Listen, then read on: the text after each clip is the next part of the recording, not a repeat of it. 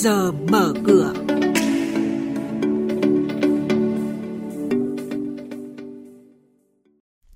Trong chuyên mục này sáng nay chúng tôi xin được chuyển đến quý vị những thông tin chính đó là ngân hàng được phép cơ cấu lại thời hạn trả nợ cho khách hàng đến hết năm nay.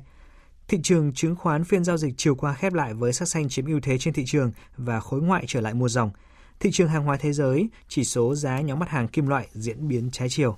Và sau đây, các biên tập viên của Đài Tiếng nói Việt Nam sẽ thông tin chi tiết. Thưa quý vị và các bạn, các ngân hàng thương mại được phép cơ cấu lại thời hạn trả nợ, miễn giảm lãi phí cho khách hàng đến hết năm 2021. Quy định này vừa được Ngân hàng Nhà nước ban hành theo hướng nới thời hạn để hỗ trợ cho người dân, doanh nghiệp vay vốn chịu ảnh hưởng bởi dịch COVID-19.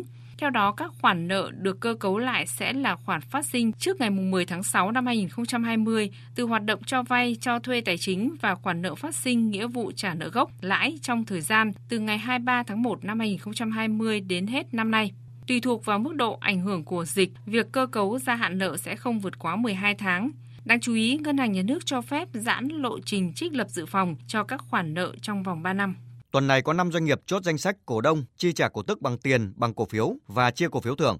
Nhà đầu tư lưu ý, hôm nay 6 tháng 4, công ty cổ phần sách thiết bị trường học Kiên Giang, mã chứng khoán KBE chi tạm ứng cổ tức đợt 1 năm 2020 bằng tiền tỷ lệ 10%. Thời gian thanh toán là ngày 22 tháng 4. Đồng thời công ty cũng chốt danh sách cổ đông tổ chức Đại hội cổ đông thường niên năm 2021. Trên thị trường chứng khoán, phiên giao dịch hôm qua khép lại với sắc xanh chiếm ưu thế trên thị trường. Theo đó, VN Index đóng cửa tăng 11,6 điểm lên 1.236,05 điểm. Upcom Index tăng 0,69% lên 82,84 điểm và chỉ có HNX Index giảm nhẹ 0,15% xuống 294,46 điểm. Đây cũng là các mức khởi động thị trường sáng nay. Giao dịch khối ngoại là điểm tích cực khi họ mua dòng gần 100 tỷ đồng trên toàn thị trường đóng cửa phiên giao dịch hôm qua.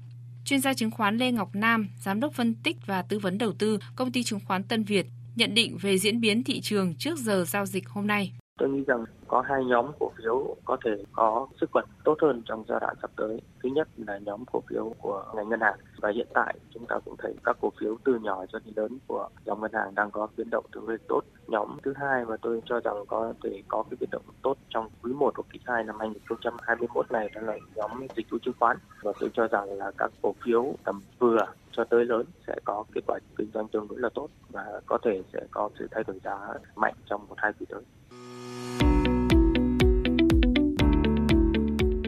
Quý thính giả đang nghe chuyên mục Trước giờ mở cửa phát sóng trên kênh Thời sự VV1 từ thứ 2 đến thứ 6 hàng tuần trong theo dòng Thời sự sáng. Diễn biến thị trường chứng khoán Biến động giá hàng hóa được giao dịch liên thông với thế giới trên Sở Giao dịch Hàng hóa Việt Nam. Nhận định phân tích sâu của các chuyên gia tài chính, cơ hội đầu tư được cập nhật nhanh trong Trước giờ mở cửa.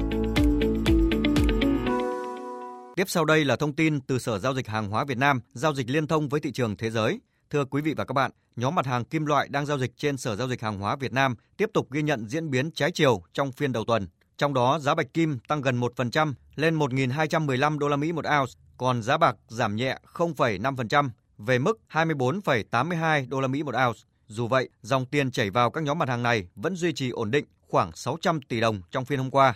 Nhờ đó, chỉ số MXV Index kim loại tăng nhẹ 0,5% lên 1.865 điểm. Theo nhận định của Bộ phận Thông tin Thị trường trực thuộc Sở Giao dịch Hàng hóa Việt Nam, trong tuần này, thị trường sẽ tiếp tục chứng kiến nhiều thông tin kinh tế quan trọng của một số quốc gia. Cụ thể, Hoa Kỳ sẽ công bố số liệu về chỉ số quản trị mua hàng khu vực phi chế tạo và đặc biệt là những cuộc họp về chính sách tiền tệ của Cục Dự trữ Liên bang Mỹ và Ngân hàng Trung ương châu Âu. Đây là những dữ liệu quan trọng và có thể tác động trực tiếp tới giá kim loại quý trong tuần này với tốc độ phục hồi kinh tế của các quốc gia trên thế giới trong thời gian qua, rất có thể diễn biến của giá bạc và bạch kim sẽ áp lực đáng kể.